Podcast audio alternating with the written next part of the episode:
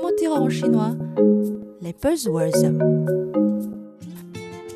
Bonjour, bienvenue dans votre cours de chinois hebdomadaire. Les étudiants en chinois sont réputés pour leur capacité de passer les examens et d'obtenir des bonnes notes.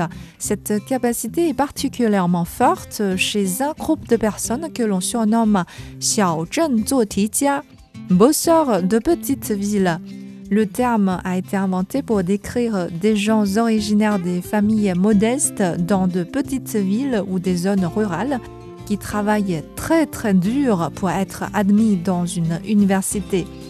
Zuoti, faire des exercices de mathématiques, de littérature chinoise, d'anglais, de chimie, enfin tous les sujets attestés à Kaokao, le bac chinois. Zuoti la personne qui fait ces exercices.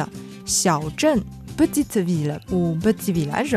Xiaozhen parle donc de tous ceux qui, issus d'un milieu modeste, se livrent à faire des exercices scolaires et parascolaires pour réussir l'examen. Mais attention, l'expression était plutôt ironique au début, car on croyait que tous ces bosseurs de petites villes ne savaient rien d'autre sauf répondre aux questions sur le papier d'examen. En effet, le critique similaire se fait entendre sur la scène internationale à propos du système éducatif chinois. Quand les jeunes Chinois surpassent leurs homologues étrangers aux concours internationaux avec des scores très élevés, le système éducatif chinois est toujours remis en cause pour être orienté vers un seul objectif, celui de passer l'examen.